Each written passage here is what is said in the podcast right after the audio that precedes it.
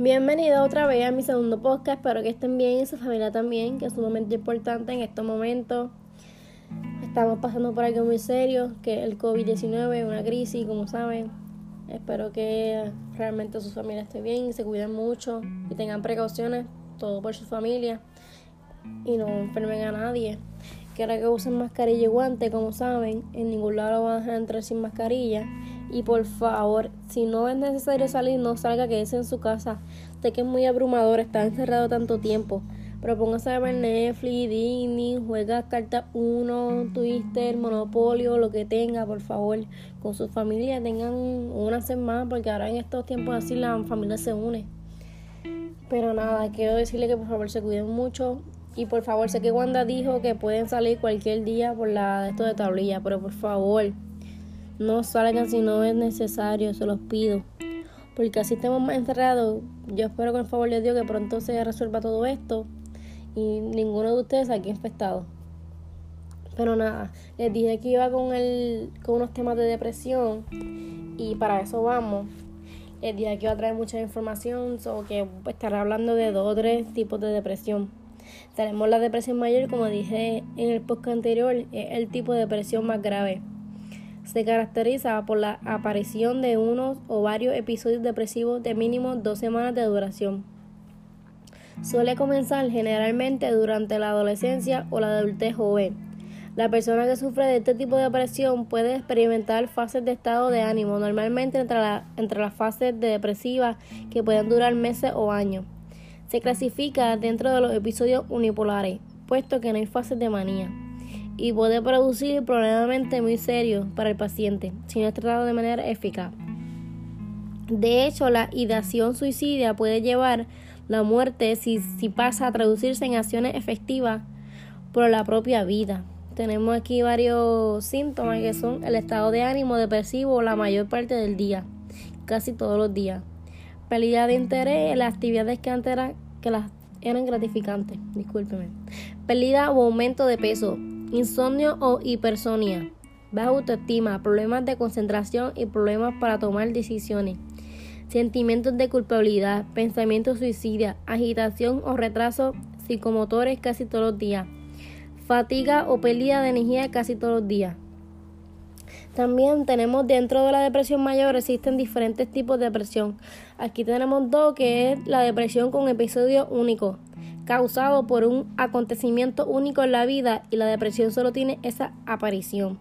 Tenemos la depresión recibante, aparición de síntomas depresivos en dos o más episodios en la vida del paciente.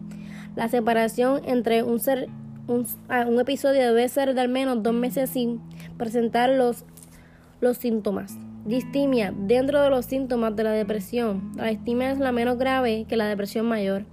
Es un tipo de depresión unipolar, no incluye síntomas maniáticos e interfiere en el funcionamiento normal y el bienestar del individuo que lo sufre. La característica esencial de este trastorno es que el paciente se siente depresivo durante la mayor parte del día, la mayoría de los días durante al menos dos años. No necesariamente tiene por qué experimentarse una, fuerte tristeza, sino que muchas veces lo más común que existe es un sentimiento de falta de propósito y de motivación, como si nada importase. Tenemos aquí unos síntomas que es la pérdida o aumento de apetito, insomnio o hipersonia, falta de energía o fatiga, la autoestima, dificultades para concentrarse o para tomar decisiones, sentimientos de desesperanza. Tenemos la depresión magnética, este tipo de trastorno, también llamado como trastorno bipolar, muy común, que se clasifica como un tipo de trastorno del estado del ánimo, pese a que podemos incluirlo dentro de los tipos de depresión. El trastorno bipolar es una patología seria y no podemos confundirse con un estado inestable emocional. El tratamiento es distinto al de una depresión mayor y requiere estabilizadores de humor, como el litio, así como un acompañamiento profesional a través de la psicoterapia y la atención al entorno familiar de los pacientes.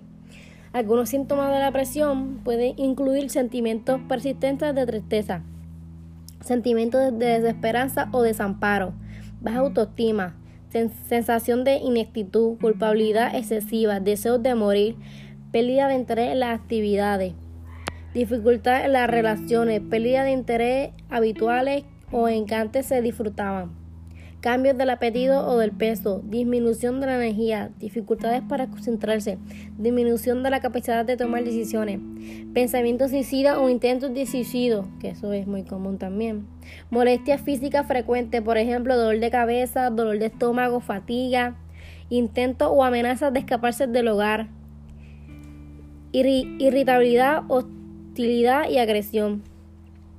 Los, síntomas maniáticos pueden abarcar autoestima exagerada, menor necesidad de descanso y sueño, excesiva participación en actividades placenteras de alto riesgo que pueden provocar consecuencias dolorosas, por ejemplo, comportamiento provocativo, destructivo o antisocial. Aumento de locura, por ejemplo, aumento en la velocidad del habla, cambios del tema, intolerancia o las interrupciones.